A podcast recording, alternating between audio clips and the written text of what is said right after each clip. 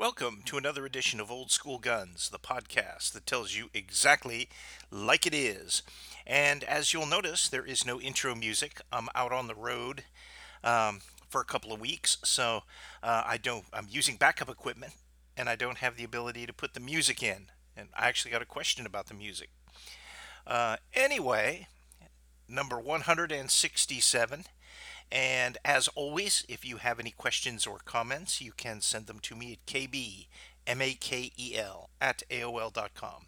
kbmakel at aol.com, or you can put them on Podbean, which is the comments section for Old School Guns, and uh, I will read them and I will get them, get you an answer. So let's go. First things first. Um, everyone has heard about the leaked documents, which essentially paint a picture that some of us suspected, but nobody was telling us. Uh, nobody from the mouthpieces in government, the clown show, which is the Democratic Party leadership, or really the dishonest brokers at the Defense Department, were telling us the truth. The truth is, there's a very pessimistic outlook for the conflict in Ukraine from the Ukrainian side. Uh, very pessimistic assessments that the major combat systems, air defense, ground maneuver, ammunition, you know, logistics, that any of those are, are actually functioning or they're either in short supply or they're they're practically uh, uh, neutralized and will be, become ineffective and the the amount of aid coming in is is never going to be sufficient to overcome the Russians' ability to put men and material into the battle. Um, European countries, the NATO countries, are giving dribs and drabs of, of armored vehicles and all these other symbolic gestures. But it's going to take more than 20 or 30 or even 100 tanks to make to, to try to reverse this. And I don't think you're going to dislodge the Russian army. Uh, every European war, probably for the last thousand years, maybe even longer, has had a territory adjustment. And we, I think the world has to realize there will be a territory adjustment to settle this one.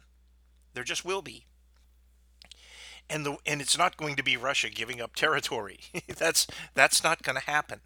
So got to live with the reality and understand what's going on there. But these documents point out something that's that's very very disappointing, and that is the government's assessment, internal assessments, and what they know to be true. Uh, they're not sharing with the people. Instead, they're just asking for more money that we're pouring into this. And we are dangerously close to a conflict with the largest land power in Europe, who has weapons of mass destruction and, and a lot of other things. And, you know, this is not going to, on, a cur- on the current course, it's not going to end well. My suspicion is that there will be, at some point, the Russian army will mount a decisive operation and they will either take a huge part of the country or they will take the capital. Uh, they've certainly learned from their mistakes and they've drawn in the Battle of Bakhmut, which is which is ending as as we're speaking really. That is being well, they're just drawing they're drawing them in and destroying them. And uh, they're drawing in the Ukrainians and destroying their combat power. So they've learned a lot from the beginning of the war. You got to remember, Russians haven't fought a conventional style war since World War II. So, you know, the mistakes that they've made are uh, in some ways understandable. Um, in some ways, they're not understandable to us because we have combat experience in the the Iraq War, the Gulf War, the Vietnam War, several contingency operations, Grenada, Panama, and other things. So we we have a, a slightly different view, and we have some experience that we could draw on. They they did not, but they're adjusting quickly, and uh, you know, to laugh at them and think that they're fools is really the lowest form of propaganda. And a lot of the news we see comes from Ukrainian Ministry of Truth and Propaganda. And so, you know, you can't trust it. There's no good war reporting right now. And that's what would make some honesty of our government officials even more important.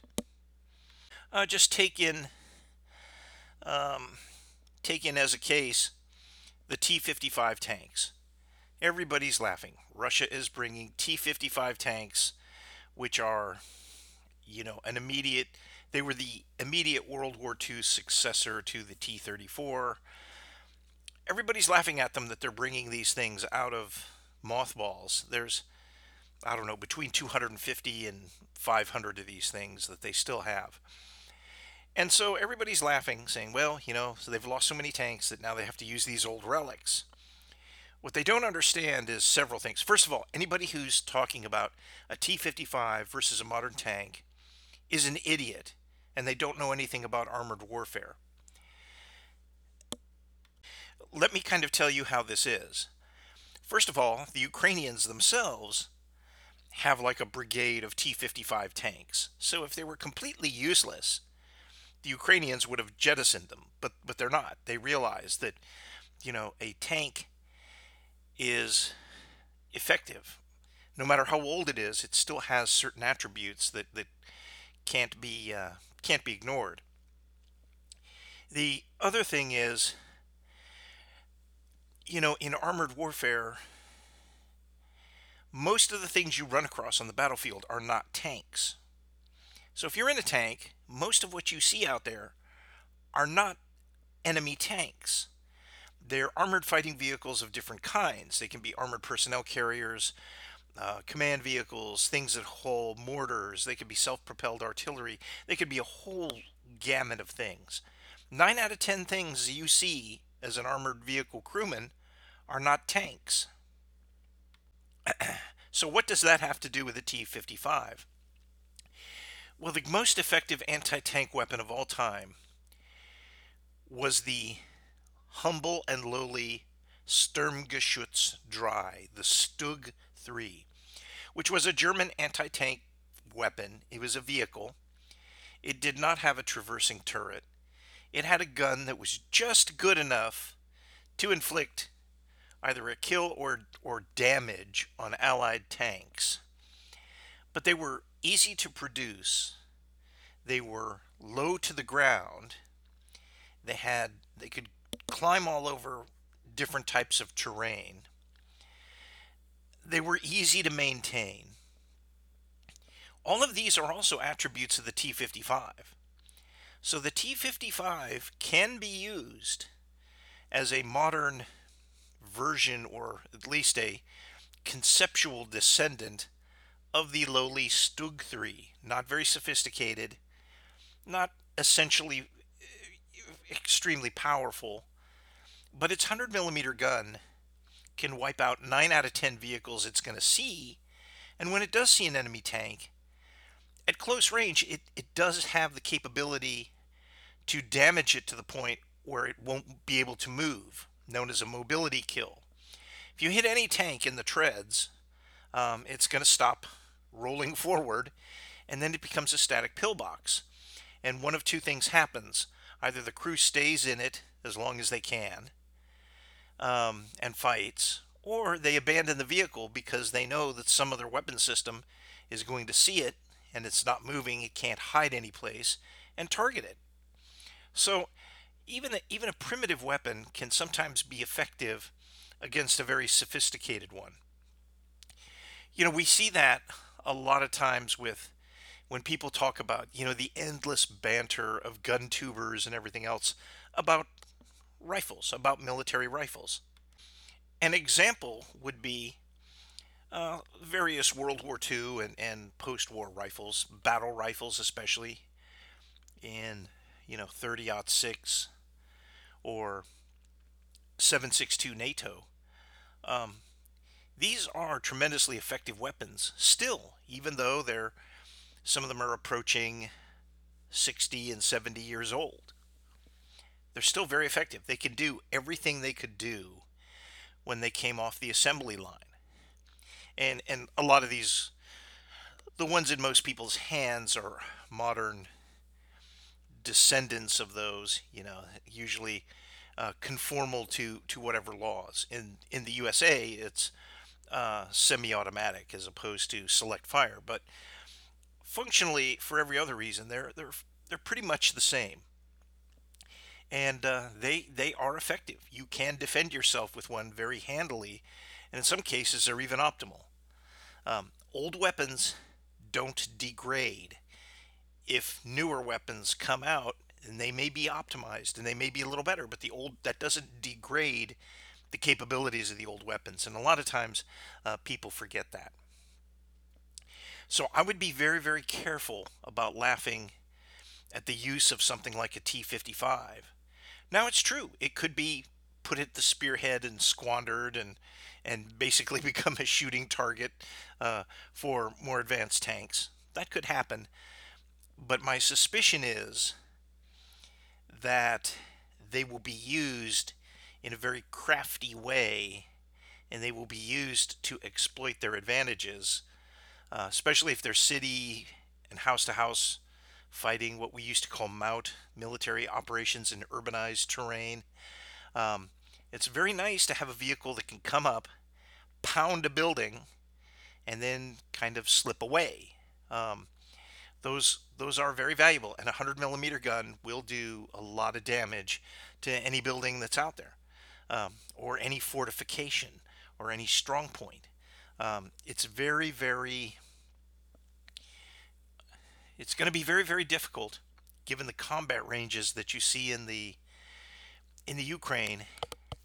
It's going to be very difficult to get a lot of kills on on very small mobile vehicles, and we know the T-55 was designed to cross that kind of terrain. Got wide tracks.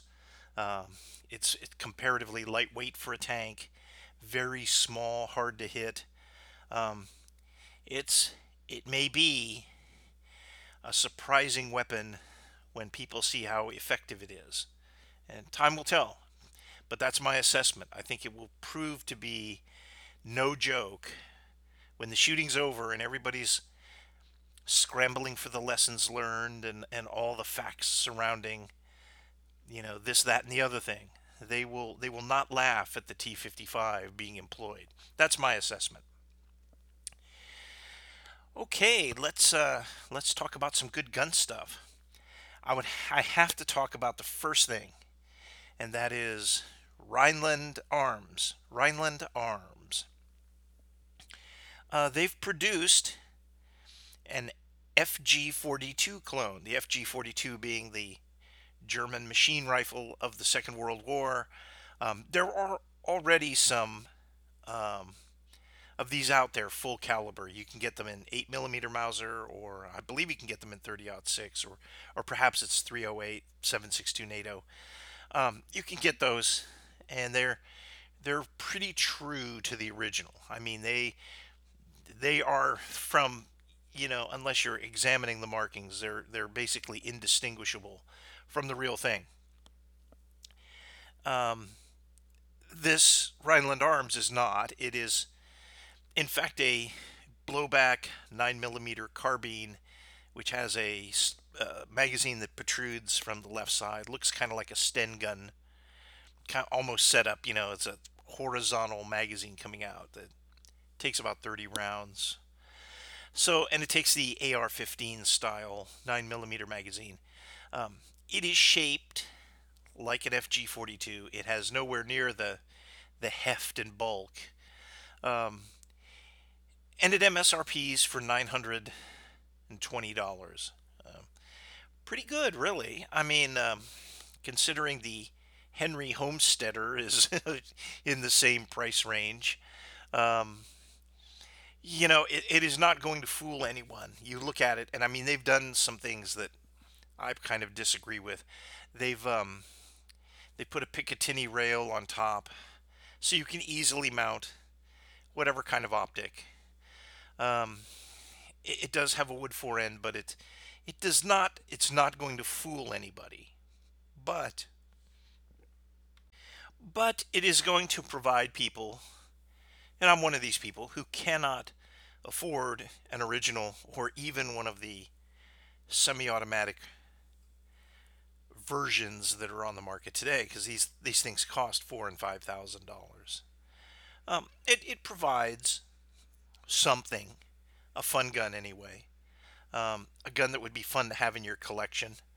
So it's it does serve serve that purpose, but it in no way, shape, or form is going to look like the um, the original. It's it's just sort of what it reminds me of is they used to have a kit for the Ruger 1022 that would make it look like a probably a three quarter scale uh, MG42. And this reminds me of that. This is that type of thing. It you look at it and you know immediately it's not the real thing, but but it's interesting because it looks enough like it that it's that it's intriguing. So it would be intriguing. Um, now I'm the person who um, you know, I bought one of the ATI STG 44s in 22 long rifle. Um, they did actually a very good job with that. I, except for the finish wear that the originals usually have, and um, if you look at it on the side where the magazine button is not on the, the magazine where you load the 22, you have to depress a button to to make the follower go lower so you can put the rounds in. But if you don't see that, you look at it from the left side instead of the right side, um, it's you have to be very close to understand that it's not the original STG.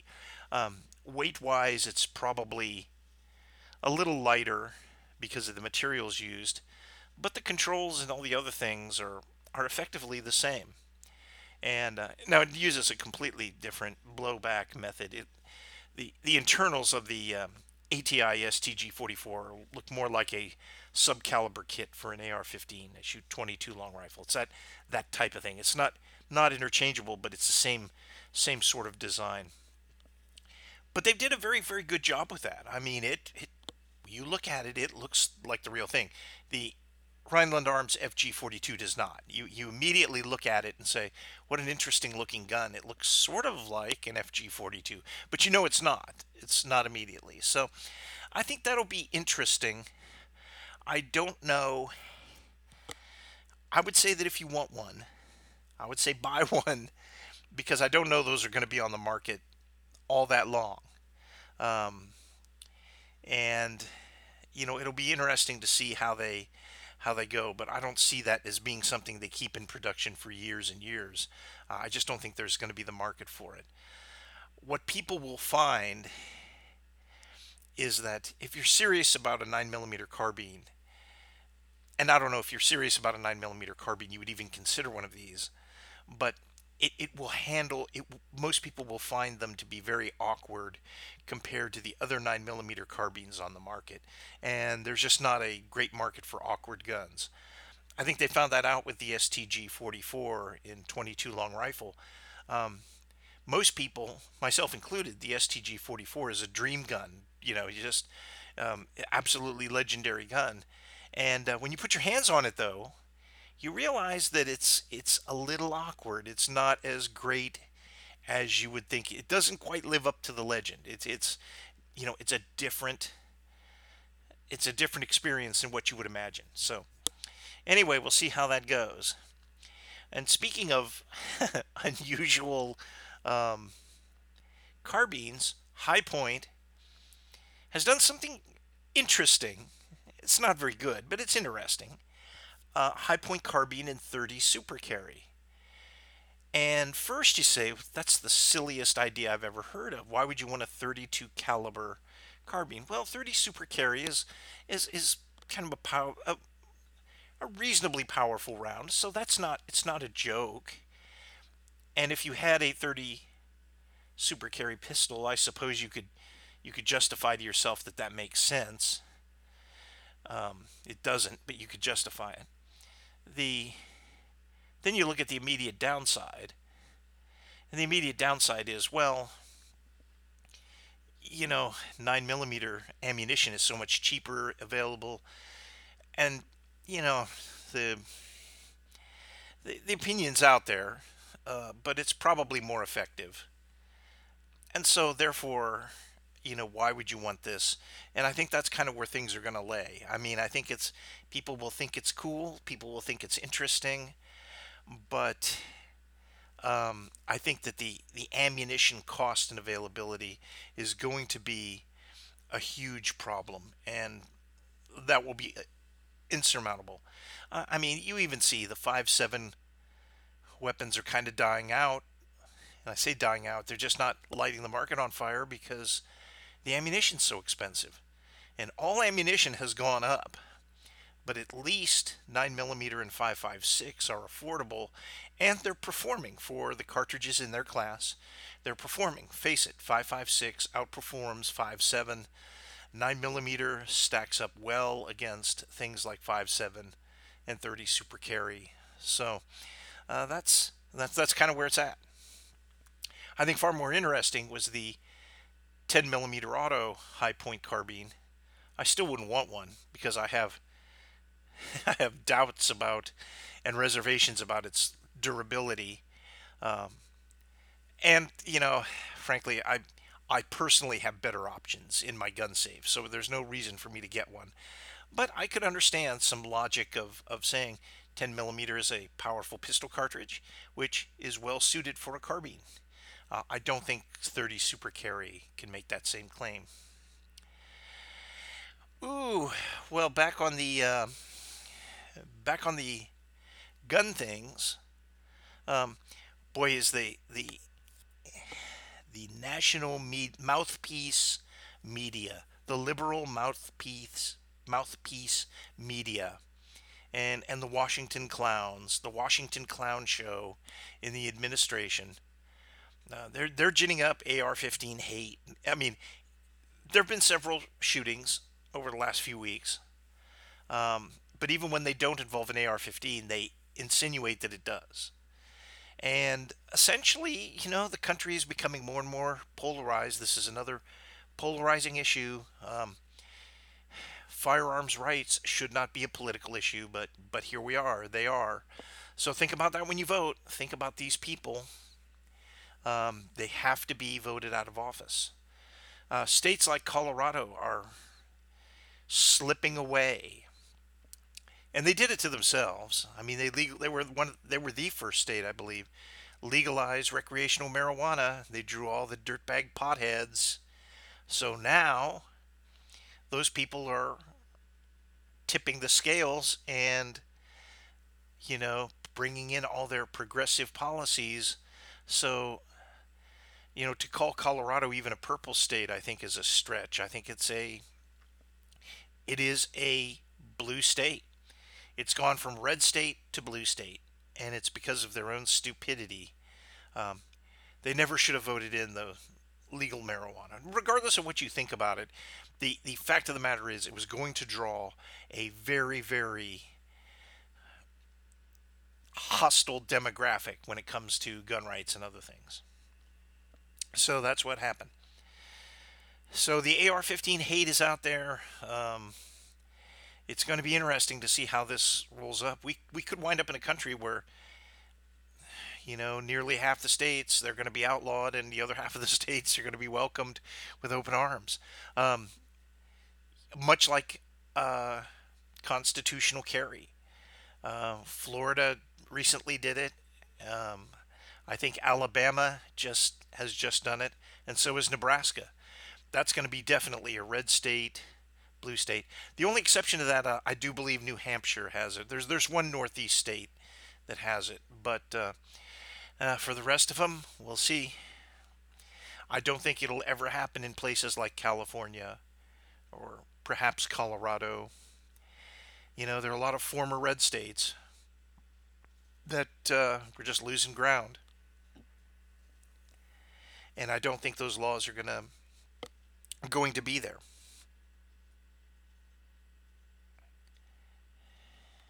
We'd like to welcome uh, new, new listener Steve. Uh, Steve asked several questions. Um, the first two I'll get to right away. Um, and that is uh, what is the music I use? And we're going to address the music in an episode that does not have the music. I found it on a soundboard. It uh, it was a cartoon. Believe it or not, it was a cartoon theme from the 1960s for a show called Jonny Quest, and this was performed by various artists. So that that's kind of what um, what we use as the intro music. It's really a great piece of music. I think I I, I heard it and I really really liked it. So I believe you can buy the DVDs, and uh, I've seen a couple of them, and they're they're pretty good actually. They're they're really good for um, they're very firearms friendly and very very wholesome and good. So if you have small ones, that's probably a that would be a great present. The uh, the Jonny Quest, the first, the complete series, I think is what it is. Next one is Is there a way to search old episodes to get particular subjects? And unfortunately, since we're cheap, shoestring, chintzy operation, that is that is not possible. What is possible is just to go back and just click, and there's there's some brief show notes that kind of touch on uh, what each episode is about, and that's about the best you can do.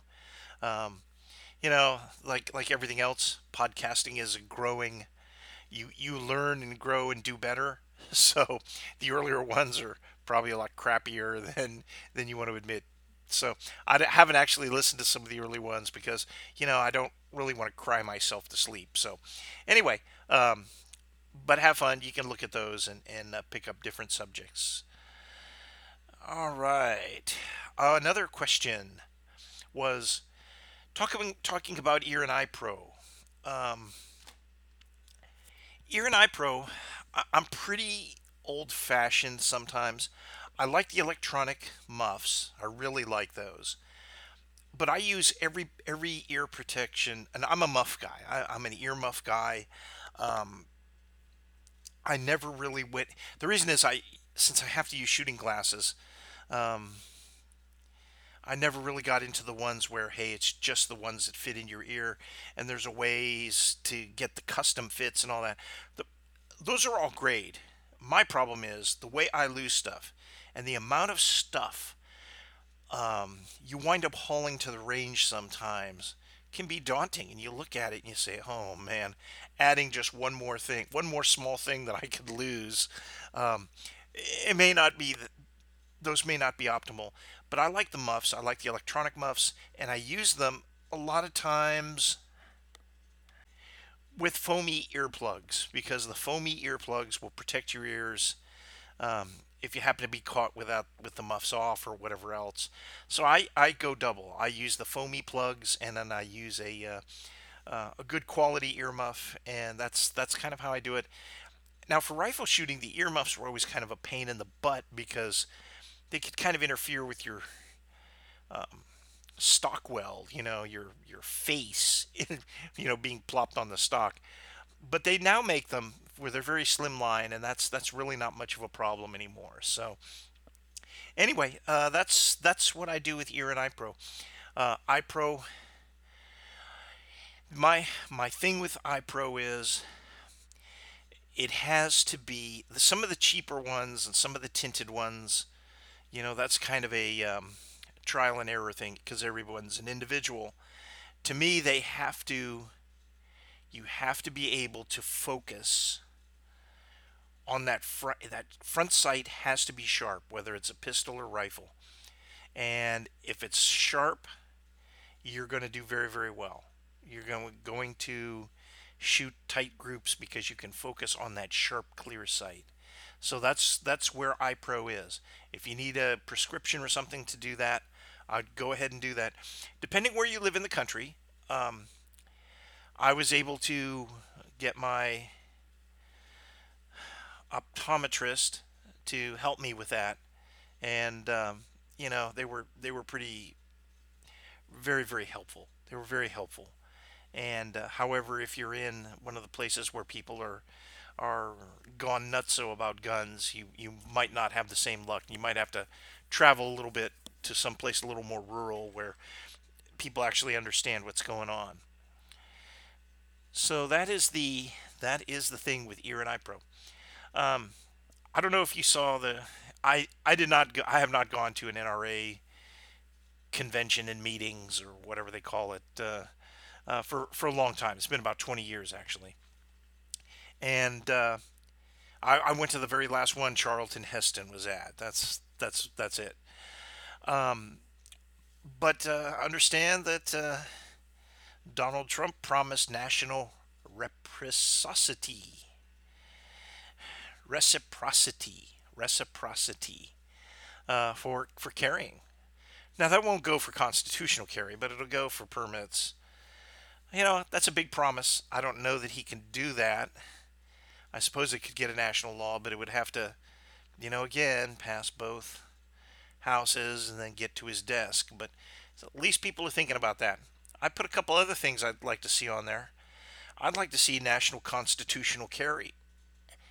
That they could do. As a matter of fact, they got a, probably a better chance of doing that than the reciprocity. Um, that would work.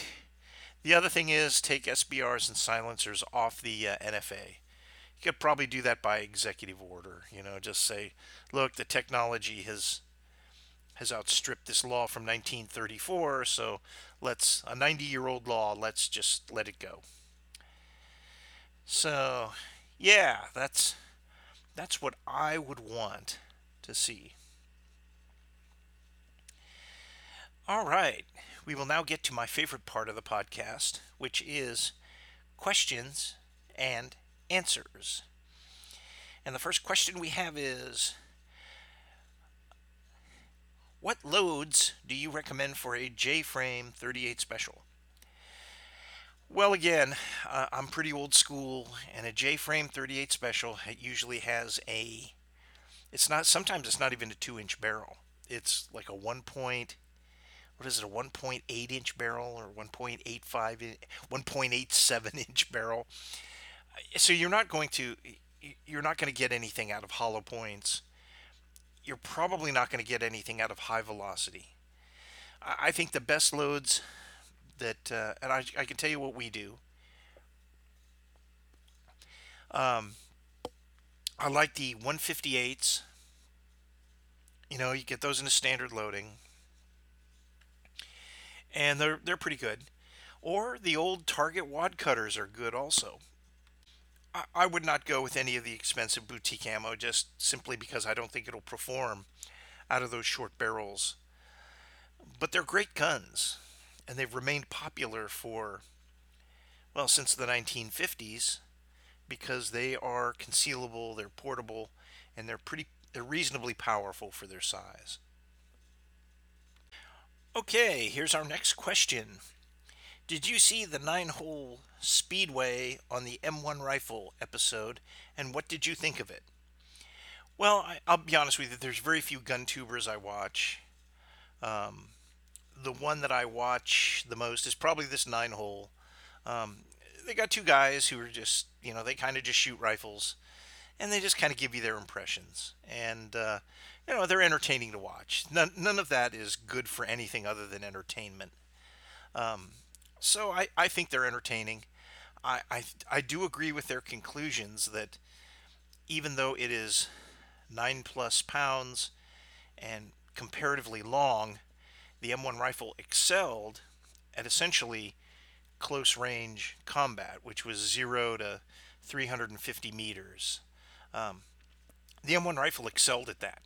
And it kind of goes back to my my uh, comments on the T55. You know, the M1 rifle does the same thing today that it did in 1936, 37, 38, all the way to 1945 it is extremely effective, and people who used it liked it. They liked it a lot. And uh, that's not just comparing it to bolt action rifles, that's comparing it to, to other weapons, even later weapons. Um, there were a lot of people who preferred the M1.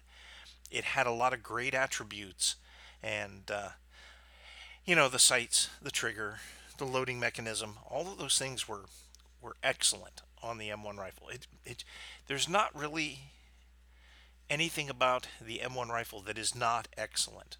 Um, can't think of a thing. Uh, you, people can complain about its weight, but when you're shooting a 30 six, that extra weight is is nice. it's it's nice. So uh, there's nothing about the M1 that is anything less than excellent. So um, and they just demonstrated that in the in their video. I mean, they they amply demonstrated that, and uh, it shows you what a fine piece of equipment and what fine quality and high standard of manufacture and materials went into that whole system. It's absolutely it's a masterpiece. It really is a masterpiece. Okay. How overmatched was the Krag carbine by the 7mm Mauser in the Spanish American War? That said SA War, but I think they mean Spanish American War.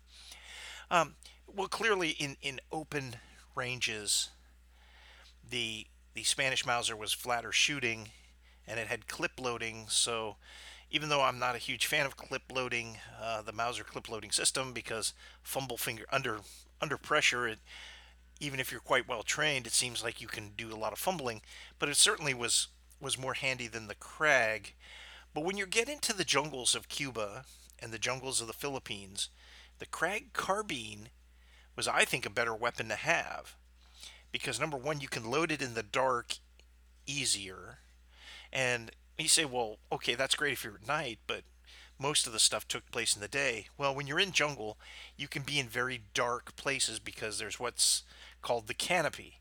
And in some places, there's triple canopy, which means there's three layers of trees and branches above you, and the, and the floor is, is actually quite dark. So um, the Krag was an excellent weapon there. It's short, it's powerful, um, it's easy to handle, and it's easy to load like in the in the dark. So uh, the Krag carbine was excellent. Krag carbine hung around a little bit longer than the Krag rifle did because uh, cavalry units were a little they were reticent to give them up right away. So um, the newer Springfield rifles went to the uh, um, 1903 Springfield rifles went to the you know infantry formations first and then kind of caught up with cavalry a little bit later so the cavalry kind of had these things till about 1909 1910 and they liked them there, there was no it was certainly a generational leap above the trapdoor Springfield single shot cavalry carbine, and it was you know comparable to the other carbines that were uh, um, available around the world. So it was, it was actually a good gun. It actually was a better. It actually was better suited for what it was used for um, than was the Krag rifle. Next one. Why is the M9 pistol detested by the U.S. military? Well, I don't know that it's detested by everyone. Uh, I never heard people talk very well about it. Um, I was one of those people. I was in when the 1911 was phased out and the M9 was phased in. So I was issued 1911s and I was issued M9s. I, I wanted nothing to do with the M9 because I thought it was, you know, just a cheesy um, double action automatic that I wanted no part of. When I actually got it and shot it, my opinion changed, and I thought it's actually a very fine pistol. Um, the M9 is a, a, really a very fine pistol. Um, so, but a lot of people did not see that. There was initially people felt the way I did that anything that would displace the 1911 45 automatic that you automatically disliked because of it's displaced a, a treasured piece of military equipment, which is still a great and treasured piece of military equipment. And, uh, you know, they didn't trust the smaller caliber 9mm. That was the, the after action reports from the Gulf War and the Afghanistan. Uh, let me caveat this the the nine millimeter was routinely criticized. The M9 was routinely criticized for its caliber and for the fact that uh, um, by having the open slide top that you know sand could get in it. Um, my own experience was that that was never a problem. Um, and I know that there were some the magazines that went out, the Checkmate magazines. Some people complained with those. I used both Checkmate and Beretta magazines and never had a problem. Um, I would change my um, magazines weekly, inspected, and if I was out in, and there was a sandstorm or something, I would immediately uh, check my weapon as soon as conditions permitted. So I, I did not have a problem. I had full confidence in the M9. It was great, a great pistol. Um, the fact that it's been replaced by another 9mm doesn't seem to me to solve the criticisms that the caliber was small. So, you know, I mean, to, you just take that for what it's worth. I will say that probably most of the people who criticize the M9 pistol have never fired one in anger, which means, or pulled one on someone in anger, or anything else. So they're they're really kind of talking. They may be combat veterans and just coming back from the war zone, but they their opinions on that pistol may not be very informed. So that's what I would say. Uh, M9 pistol, as far as I know, is basically completely gone. There may be some out in reserve units or something, but I do believe that the uh, SIG has rapidly uh, been able to equip the force with the new pistol. It took took a long time to get M9s to fully displace the 1911s, but it seems that the process is a lot faster with the uh, M17 pistol compared to uh, uh, the fielding of the M9. It looks like it's come out a lot faster. So we'll see how that goes.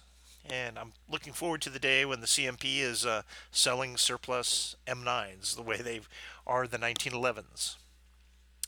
So, all right.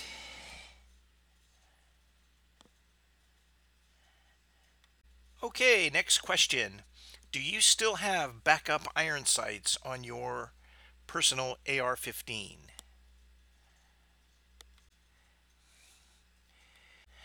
The answer is yes, I certainly do. Um, I believe that the uh, AR-15 platform is very, very conducive to iron sights, and I do keep backup iron sights on my my AR-15s that I use optics on, um, just simply because it, it just seems to make sense. Um, one time I and I've told this story before. One time I had the optics go out, and hey, you know, it's it's game over. Now, if it's just a range toy and you really don't care, then you you don't have a problem. You can you can just say, well, this is not a very good day.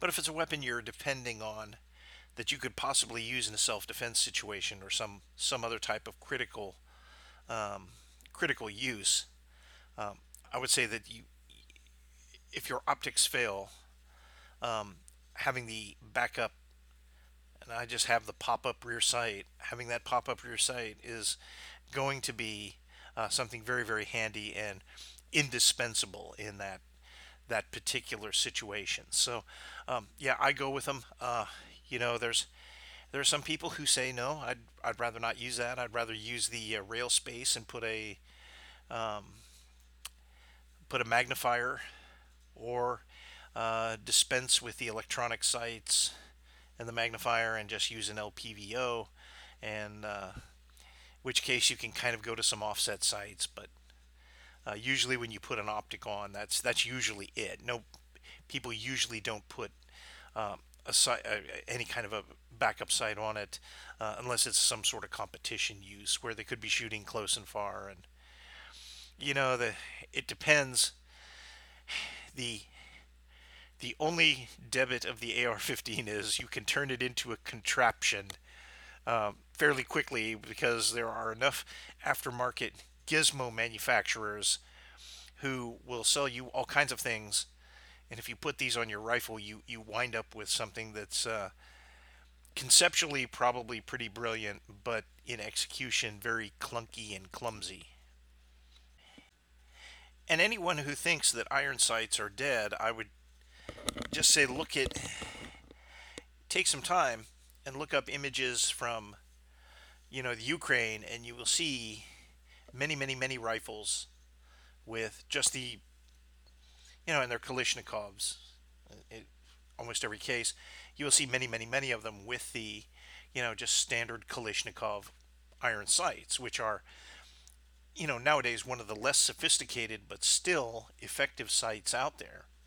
And uh, you know, it's it's going to be a an interesting thing to see if if you know one of the interesting after action review things will be did rifle sights matter did did the rifle sight did it matter if it was iron sights or electrical optical prismatic sights holographic sights it'll be interesting to see i know i prefer the holographic sights not a real huge fan of the red dot sights, but that's just personal preference. Uh, some people like them quite a bit, and I've actually seen some that are that are nice. I just prefer the holographic sights.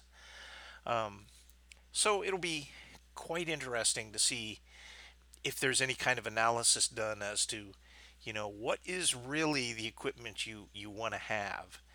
And I think you know, sadly, it's drawn on long enough so that it's been through the summer, it's been through the winter, and uh, you know, how does cold affect these things? How does moisture affect these things in the long run? Because most of our experience with it has been in kind of a dry climates and for kind of short duration mission type things, not someone sitting in a trench for a month in, in mud and squalor and and uh, freezing, you know, rain and everything else.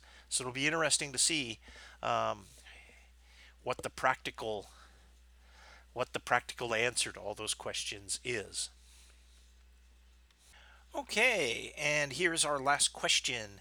How important was bayonet reach in the First World War, Second World War, and today?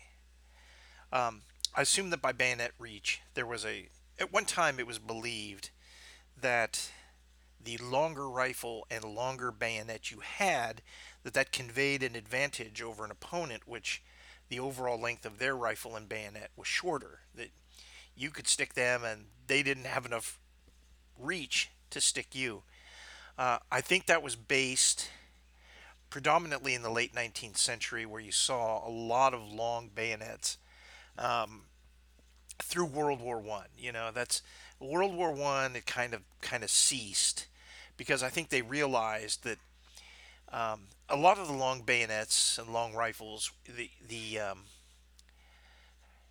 the theory behind that was probably proffered by individuals who were used to fencing because a lot of the European officers they fenced. You know, they one of the cool things to have at that time was a saber scar on your cheek yeah, yeah, I know, I know, I, I know.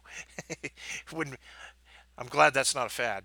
Um, but anyway, they they they all fenced, and and it was bayonet fighting was seen as a form of fencing, and uh, I think the realities, the harsh realities of 20th century combat proved that the bayonet was, you know, the, the bayonet reach was not ever a factor.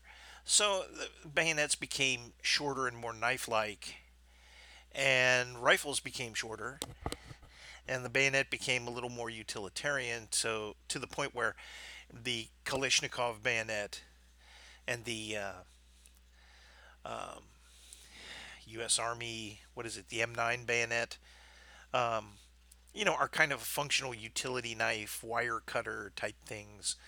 And, uh, you know, they still operate as bayonets when they need to, but um, they're actually, especially the M9 bayonet, you you can mount it on an M4, but it doesn't work very well because the uh, front sight post is a little too far back, so you lose you lose even more of the uh, the reach.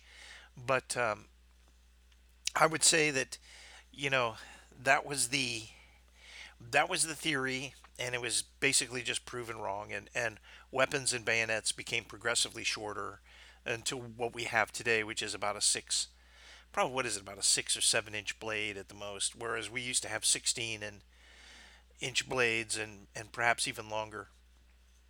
So uh, I think another reason and this is a uh, just purely speculative, but bayonets are usually very, very high quality pieces of kit.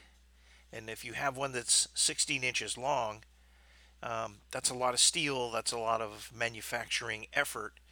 If you have two 8 inch ones, or two, yeah, two 8 inch blade bayonets, uh, you've basically gotten two for one there, so you can produce twice as many. Um, some of the countries, France, most notably, and then actually even the uh, the Soviets, the Russians, and then the Soviets, and, and copied by the Chinese, went to the kind of triangular bayonet, which was, you know, just kind of a piece of, it's just a point really. It doesn't have any knife um, attributes to it. They use that on the Mosin Nagant, the SKS. Uh, the Chinese used it on their AKs. Um, the French used it on the uh, Berthier and also the Lebel. Just a lot easier to make. And, and the British used a, a spike bayonet on their uh, Lee Enfields. So there were a lot of uh, a lot of easy, you know, kind of solutions. I think the people who proffered the long bayonets in World War One and believed in bayonet reach and kind of fencing would have been appalled to see these later kind of spike nail, you know, bayonets, which I, just as a only were effective as a thrusting weapon and not as anything else. So that's it for this edition of Old School Guns, the podcast that tells you exactly like it is. And again, if you have any questions or comments, you can email them to me at kbmakel at aol.com, kbmakel at aol.com, or you can leave them in the comments section on Podbean, which is our carrier. But until next time, this is Old School Guns, out.